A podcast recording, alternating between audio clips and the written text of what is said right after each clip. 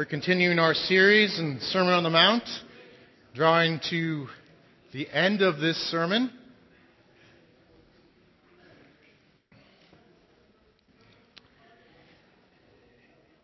And what a what a joy it is to to look at this wonderful sermon and look at it in the context of our Lord's resurrection.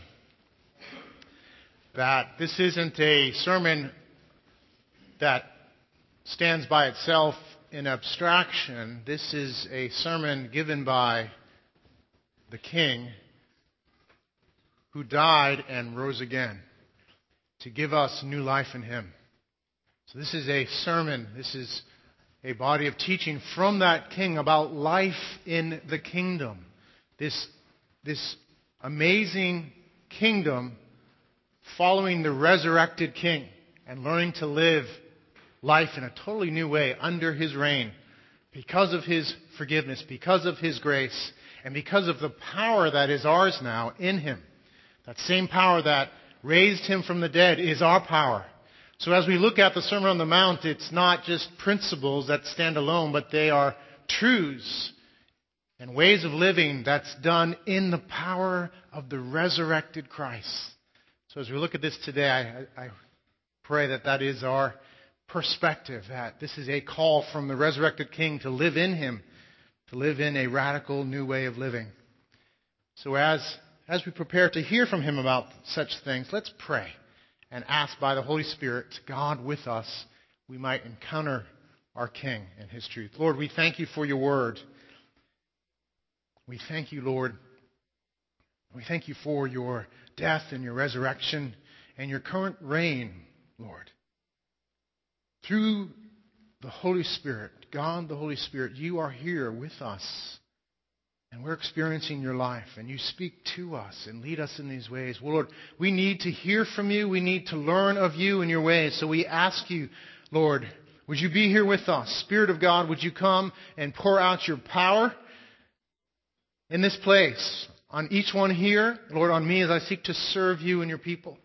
Come, Holy Spirit, Teach us and change us and be glorified through us. Lord, that day of Pentecost, your Spirit was poured out and your people spilled out into the streets and a great revival followed. Lord, we want to spill out into the streets as you touch us by your Holy Spirit according to your truth. So do just this and bring in the harvest, magnify your name, change lives, we pray. In Christ's name, amen. Amen. Today's passage is a very short one. Jesus is finishing up the sermon here and he's making a number of concluding exhortations. And so over the next weeks into May, we will be looking at each of these different concluding exhortations. Today is only one verse long. Matthew 7:12, the golden rule, very familiar perhaps to, to many of us. Jesus says in verse 12, So whatever you wish that others would do to you, do also to them. So whatever you wish that others would do to you, do also to them. For this is the law and the prophets. Matthew 7, verse 12. Like I said, I, I, imagine many of us are familiar with this. This is called the Golden Rule. Perhaps you remember it in its older style. Do unto others as you'd have them do unto you. Anyone learn that as a kid? The Golden Rule. That's typically how we remember it. It's known. It's very well known throughout our culture. Uh, we see it in many different ways. There's an advertisement uh, that's, I think, running currently that really is a picture of the Golden Rule in action. Has anyone seen the, the ad from Liberty Mutual? Responsibility, what's your policy? And it starts off there's if someone does a good deed for somebody. I think one of the versions is uh, someone's about to walk in front of a, a bus coming down the street, and the person holds them back. Then someone watches them do that, and then they're affected by watching that. Then they go do a good deed. I think that that, that one, the guy helps someone off the bus, and someone watches him do that, and they help someone take something off the top shelf, and someone sees them doing that. And that's, I think that's a picture from from the ad, and and so on. Uh, it's a wonderful commercial. Uh, I think it's, it's actually very popular, and there's a whole campaign Liberty Mutual now has in light of that commercial. Really, it's just the golden rule in action. In our culture, we recognize that, and There's an appeal, just an intrinsic appeal of this truth that, that people get. Um, we see it in, in cultures. The culture is very familiar with it. Sometimes it's an object of humor as well. You can find examples uh, in comedy about the, the golden rule. One that I, I pulled that will, will speak to those us, of us who are a little older is from the Honeymooners. Who here knows who the Honeymooners are? Uh, there's no hand. Oh, there's some younger hands going up. Uh, the Honeymooners, Jackie Gleason, and, and all those guys, and uh, was something that ran actually before my time. I'll just have you know, uh, ran before my time. I saw the repeats, and so Though I probably was old enough to see the color ones, maybe. I'm not sure. Yeah, reruns. I'm, I'm actually even too young for the original Gilligan's Island, so just in case you're trying to date me, yeah. Yeah, yeah. Anyhow, the, the scene from the Honeymooners, uh, it's Ralph and Norton. Um, Ralph is Jackie Gleason, big guy. Norton is his, his sidekick, funny guy who worked in the sewer system or something, right? Real funny. Anyhow, they're eating dinner, and Ralph, uh, there's food puts down, and, and Norton just digs in, and, and Ralph says, when, when she put two potatoes on the table, one big one and one small one, you immediately took the big one without asking me what I wanted. Norton says, well, what would you have done? I would have taken the small one, of course. Norton says, you would? Yes, I would, says Ralph. So what are you complaining about? You got the small one. So the golden rule is known. We see it throughout the culture uh, in many places. I would submit, as familiar as it is in concept, it's equally unfamiliar in practice. We all recognize the justice and beauty of this exhortation. But the reality is, our golden rule is tarnished. When we look at our lives and we consider this truth, there's both the, the sentiment of, wow, that is, is beautiful. His short summary of how to live is crystal clear, simple, beautiful. But the other sentiment is when I use this rule against my life, I see I don't measure up. Our golden rule is tarnished. So, what we're going to do today is we're going to look at the golden rule. We're going to take time to look at it. We're going to take time to admire it. In a sense, we're going to pick it up and kind of turn it around a little bit and think about it, consider it, admire it, see its beauty.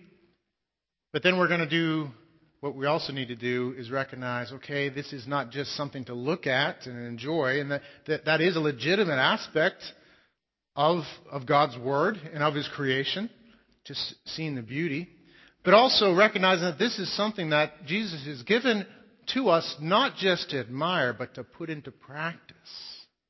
It's interesting, actually, the Word of God is like that. Uh, God Himself is like that. He combines both wonderful beauty and glory and tremendously useful and powerful application. They go together in God. Uh, the Golden Rule is like that. It is both beautiful and supremely useful. And, and, again, God's word is like that. His creation is like that. You know, there aren't that many man-made things that I can think like that, but if you think about it, that's how God does things. Think of, think of the hand. It is hopefully something useful. You can do a lot with the hand, but it is also, uh, maybe not so much my hand, my wife's hand, something that's beautiful and intricate. God's like that. He's a genius. He makes things that are both beautiful, and, and it is legitimate for us just to enjoy the beauty of things but also supremely useful. That's what the Golden Rule is like. It is beautiful and is useful. So we're going to take time first. I think in your notes this is there. We're going to examine the Golden Rule. And then we're going to, by grace, seek to polish our Golden Rule. We're going to examine it and we're going to polish it. We're going to take time to look at it and then take time to understand how we are to live in the Golden Rule. So let's do that. Well, first, this Golden Rule uh, is interesting. It's an interesting rule. It's, so concise, so clear, but it's really built on a, an assumption here. It's built on the assumption that you love yourself. Now, Jesus doesn't say that here, but, but he says, he assumes it. So whatever you wish that others would do to you, do also to them. He assumes that we love ourselves. He assumes that we understand what it is to want your own happiness and to live that way. And he, from that basis, then he calls us to action. He understands that there is love for self.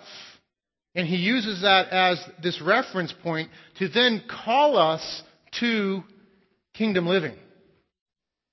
So he understands and he bases it on what, what we already understand of self love and then calls us with that basis to something greater and more glorious than mere self love.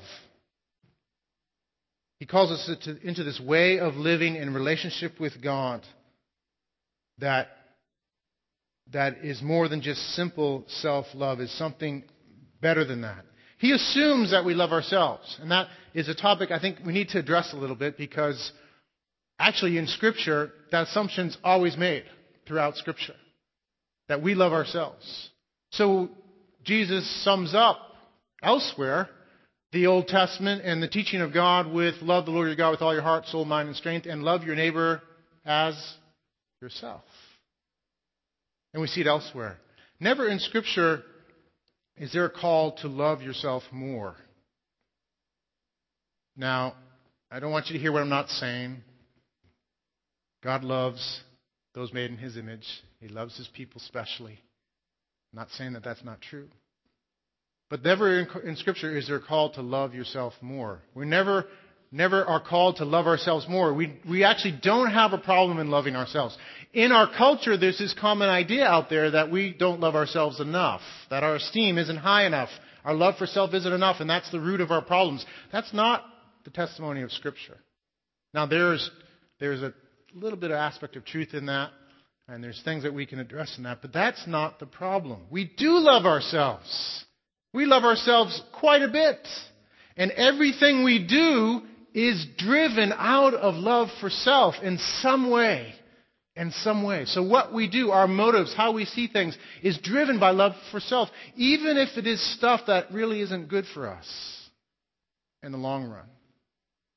So, why is an alcoholic an alcoholic? I mean, how can that be love for self, right? We know it's destructive.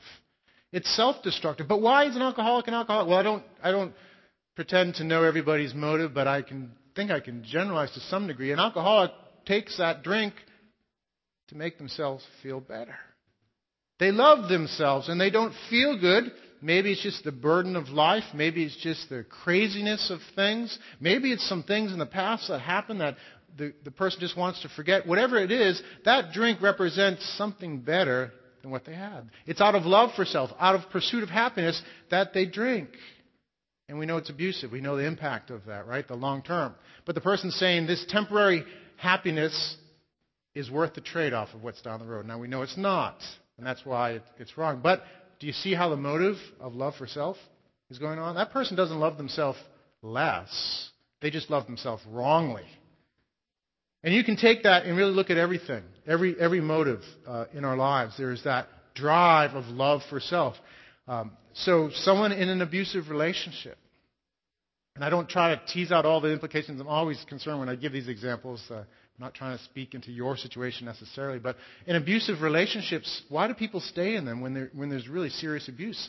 Well, sometimes it's because they think it's really the best that they can get. It's, it's out of love for self in some ways that they stay there and think that, you know, that maybe there's something good. Maybe I can't get any, any better than what I have here. So even in those situations, there's still a love of self, a desire for one's own happiness. Now it's twisted, it's confused, it's darkened, indeed, but it is there. That's what's driving the behavior. Now Christ comes into all this and transforms us and gives us clarity and understanding of how this is supposed to work. So this command here, Jesus is acknowledging that reference point. And it's interesting in Scripture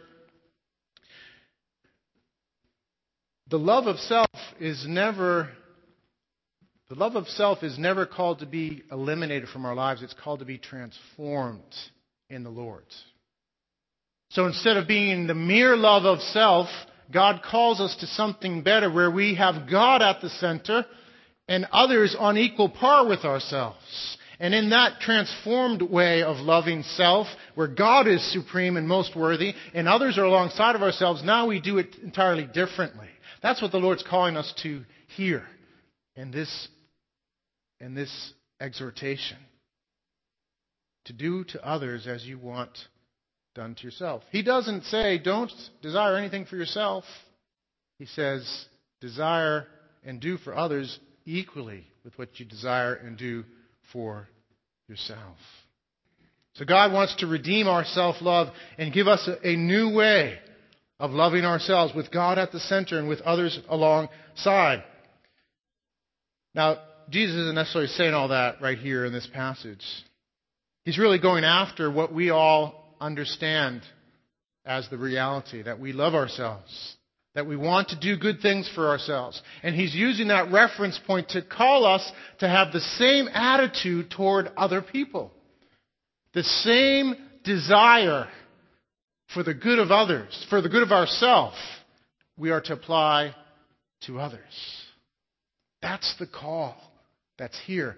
And we all recognize that that is a right and just command, isn't it? We love ourselves and it's appropriate to love and care for ourselves.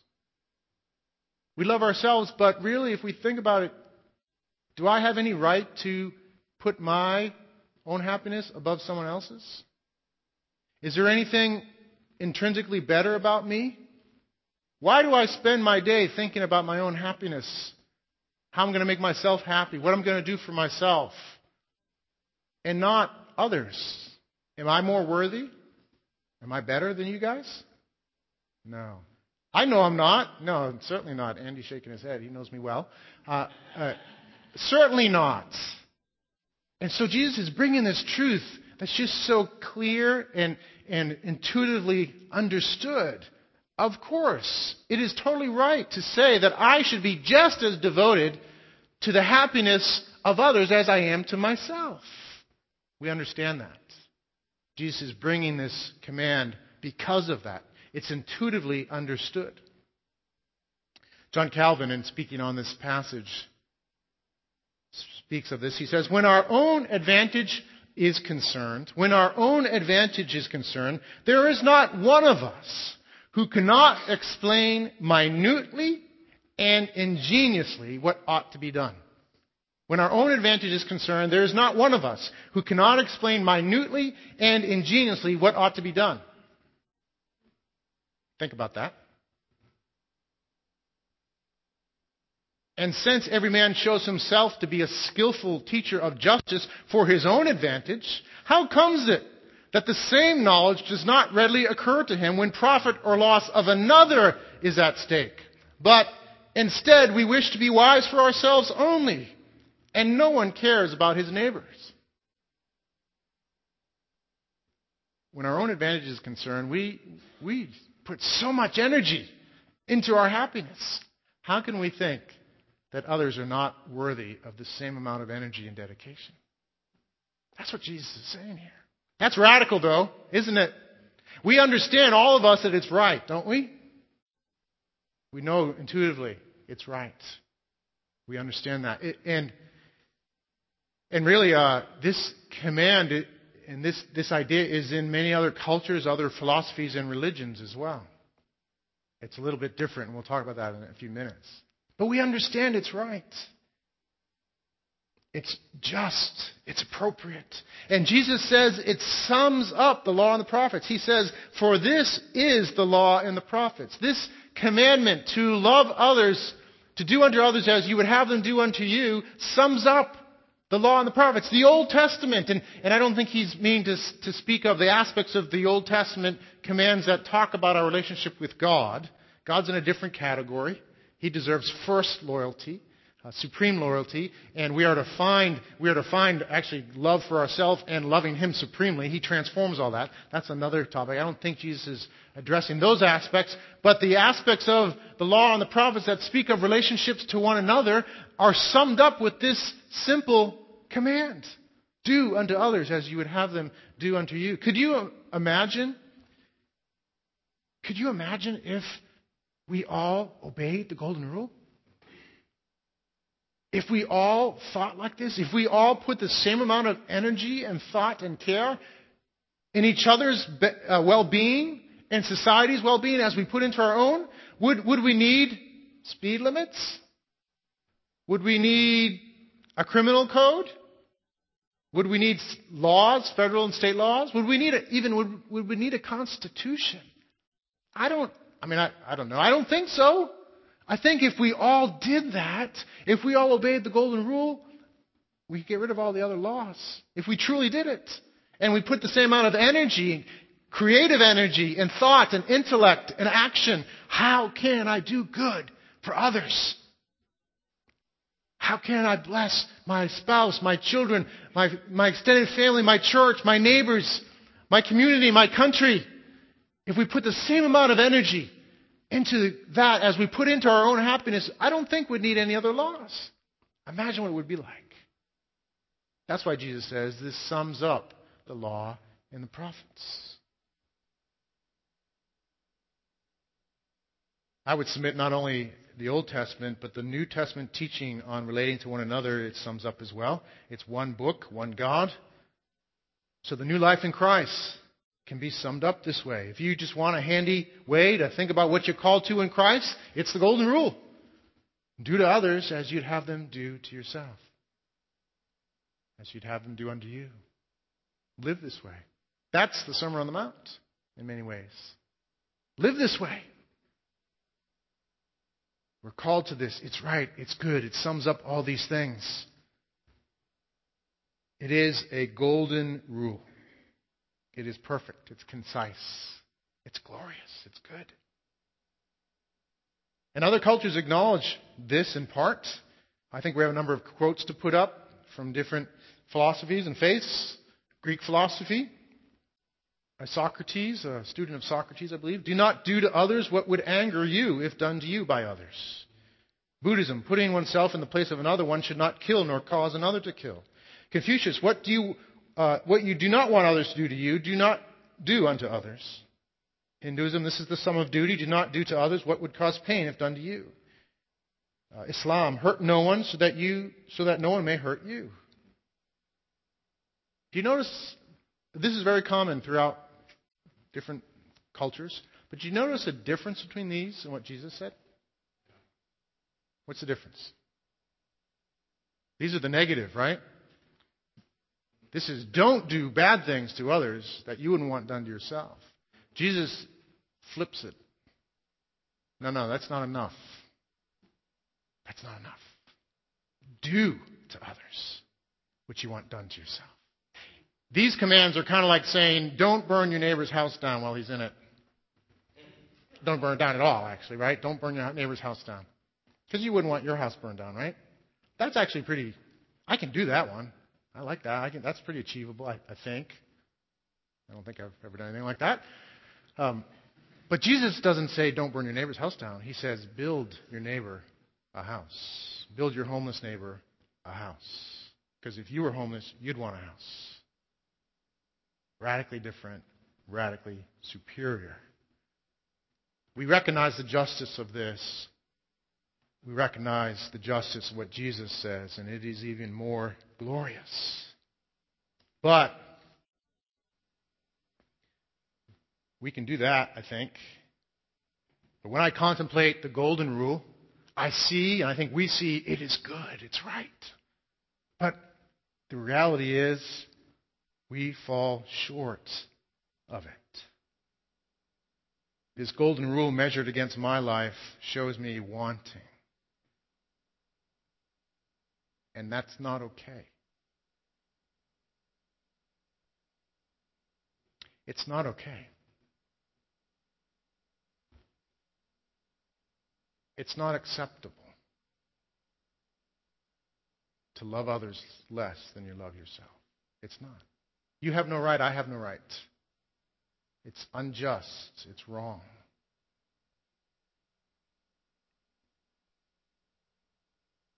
And we do it. We fall short. We try to find loopholes. Okay, I know this command's there. I know it's good, but, you know, mm, maybe just for those real close to me. I mean, it's just, I mean, do you expect me to walk down the street and stop to every stranger and build them a house? I mean, that's ridiculous. Just for people nearby, my family. Okay, let's just take your family. For those of you who are married, take, think of your spouse. For those of you uh, children, think of a sibling. Today, did you think equally of their good and happiness as your own? When you got up, when you woke up and you thought about today, what got you out of bed? What motivated you to, to get going, to go in the day? I don't know. It could be a number of different things. Was the good of your sibling or your spouse at the forefront of your mind? Anybody? Can we have a volunteer to come up actually and come up and, and I want to just interview you and go over your morning and just ask you, interact with you about your thoughts and what you did and just to see how much of your thoughts were about your sibling or your spouse. All right? And how much were about you. All right? Any volunteers? I'm only kidding, Taylor. I, don't. I don't think you want to come up here, buddy. Um, but thank you for your courage. You're, you're probably just willing to, to, to, let us see your shortcomings, and that's fine. Sorry. I should have told you it was rhetorical. The purpose is, the point is that I think for Taylor, for any of us, we would come up and weigh those things. If we really went through our thoughts, we would see, whoa, predominant thoughts that I've had have been about myself, even with those closest to me. It's been that way. The reality is the golden rule is beautiful, it's perfect, it's right, but we fall short, tremendously short of this golden rule, and our rule, our golden rule is severely tarnished. If the band could come up, and that's all I have to say. We're going to close with that. No, I'm only kidding. Um, that would be terrible. There's more to the story. Thank God.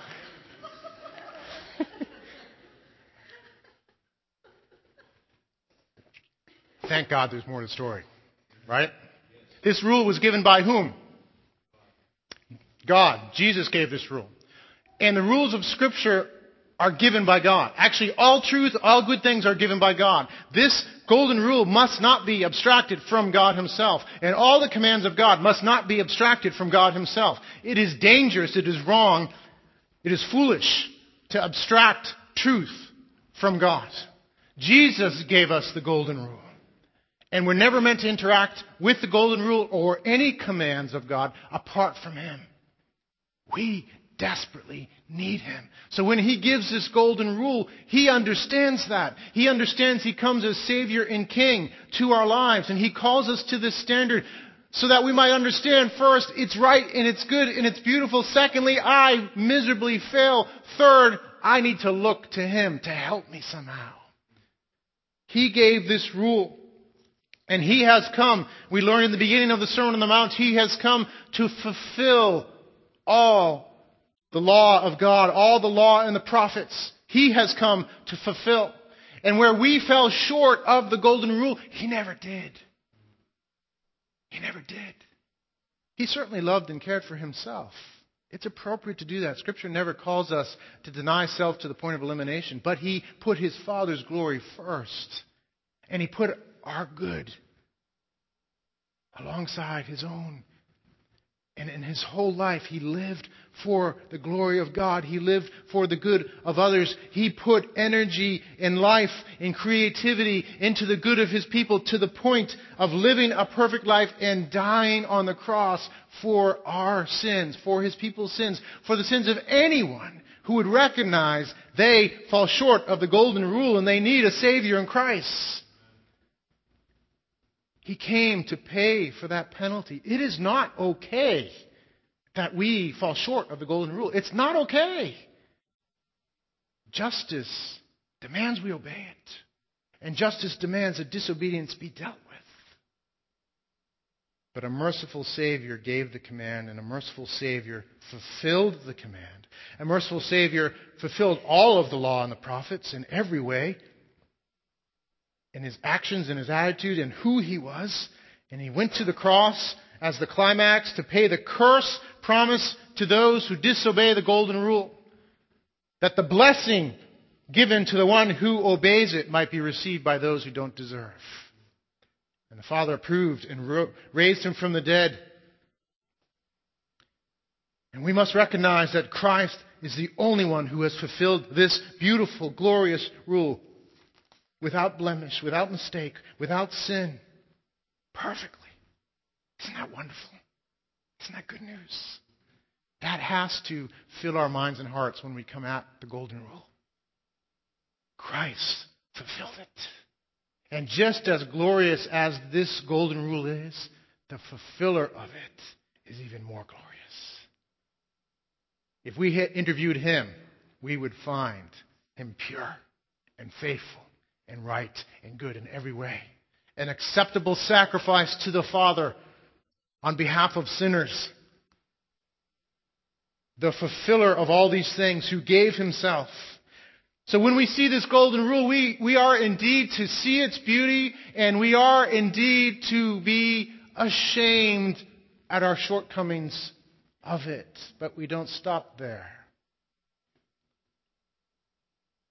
Like Thomas, we reach out, we see the scarred hands,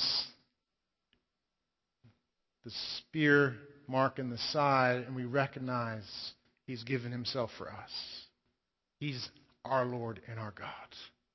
And there's forgiveness for our shortcomings. It, it doesn't mean to make light of them. It doesn't mean to say it's okay. What it does mean is they are forgiven completely by the Savior offered for us. And we are forgiven, we are cleansed, and we are accepted. His righteousness is acceptable to the Lord, and it is ultimately our righteousness before the Father. We have fallen short. We deserve condemnation and exile, Christ has earned eternal life and offered forgiveness and acceptance to us in Him. So, the golden rule is given by a glorious Savior, and we look to that Savior as we contemplate the golden rule, and we recognize we're forgiven and accepted, but it doesn't just stop there. Because this rule was not just given as some sort of theological tool to get us to repent, and then that's it. No, we've learned in the Sermon on the Mount that He's given us these truths in the Sermon on the Mount to call us to radical kingdom living, to call us to a new way of life that's radically different than what we would do naturally or in the world. A radical new way to be like our King and to know His life given for us, to know His love for us, and to find ourselves in Him.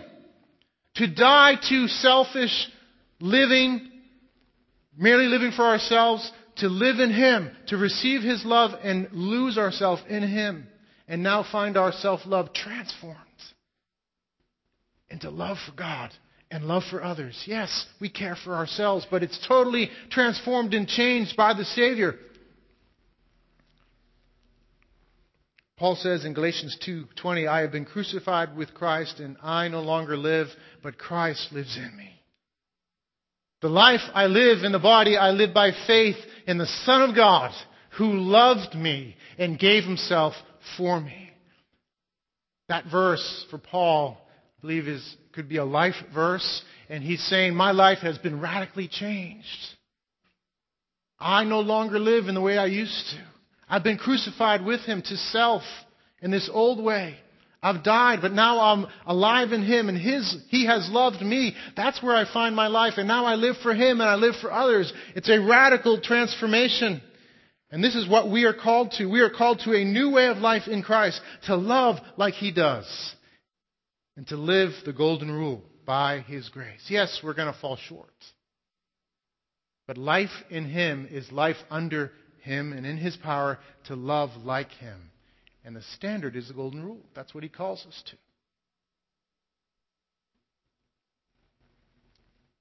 That's the call to believers. It's that radical. Now, as we listen to that, when we think of it being radical, it is indeed radical, but it doesn't necessarily mean that you must be radical in some radical way.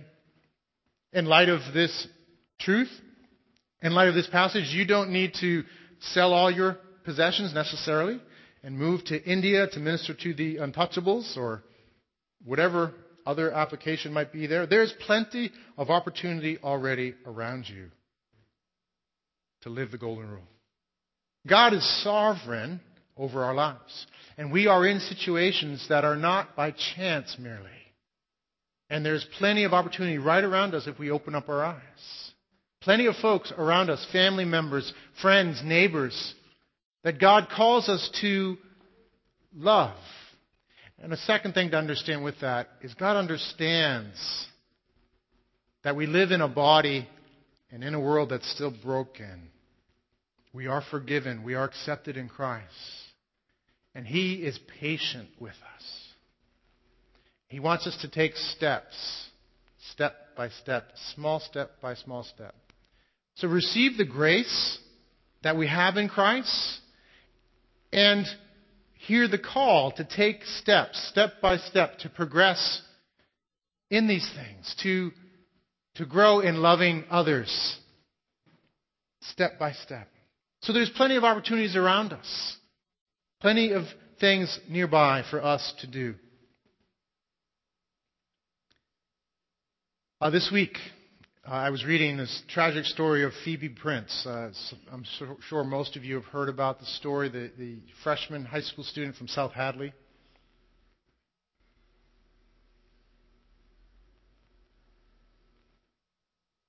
Maybe it's because I have a freshman daughter and I could identify with her.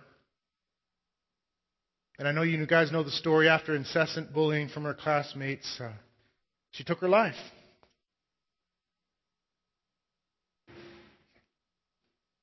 Every now and then there's a news story that kind of grabs you, grabs me, that's more than just information. And this was one of those. And I really was sad to see that this life was so tragically lost. And I also was outraged that nobody did anything, so it appears. Stop it. How many people were around her life? Certainly her classmates. They didn't do what they were supposed to do. Perhaps teachers, I don't know. The story looks like there was opportunity to do something that wasn't taken. Perhaps parents, I don't know. So I was saddened, I was outraged, but then I also re- remembered that I had been a bully myself. I had been full of the same pride and cruelty, perhaps, that her classmates had. And Christ rescued me from my sin. I know what I was like, and I think my wickedness was probably greater than her classmates. I'm so glad, by God's mercy, that my cruelty didn't result in something like this. And I'm so glad that He's rescued me and paid for my sins. Because I, I fell short, and there were many lives I didn't touch and didn't love. And I knew the golden rule. Maybe it's, it is too late to do anything for Phoebe Prince in South Hadley. But it's not too late to do something for somebody in Haverhill or wherever you are. And there's plenty of opportunities around us to do something. What difference it would have made in her life if somebody perhaps had offered encouragement, kindness. Somebody had been patient or more patient with her. I'm sure she had shortcomings and things that were hard to deal with as well. Perhaps it was patience, understanding, friendship, help of some kinds. We can all offer those things, and God has given us plenty of people around us to do for them what we would want done for us. I don't say this so you can feel bad about, or guilty, I mean, about Phoebe Prince.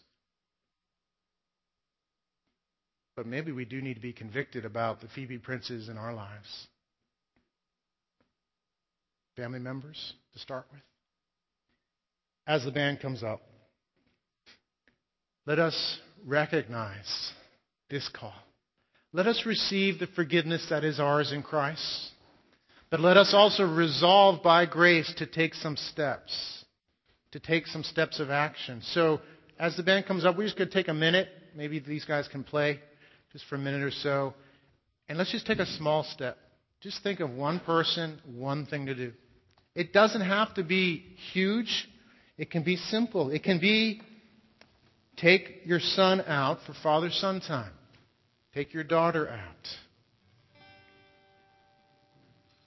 Write a card of encouragement to a friend. Invite someone over for coffee. Reach out to a classmate who is isolated, a workmate, a neighbor. Do it prayerfully. Ask the Lord for help. You need Him. We need Him. I need Him.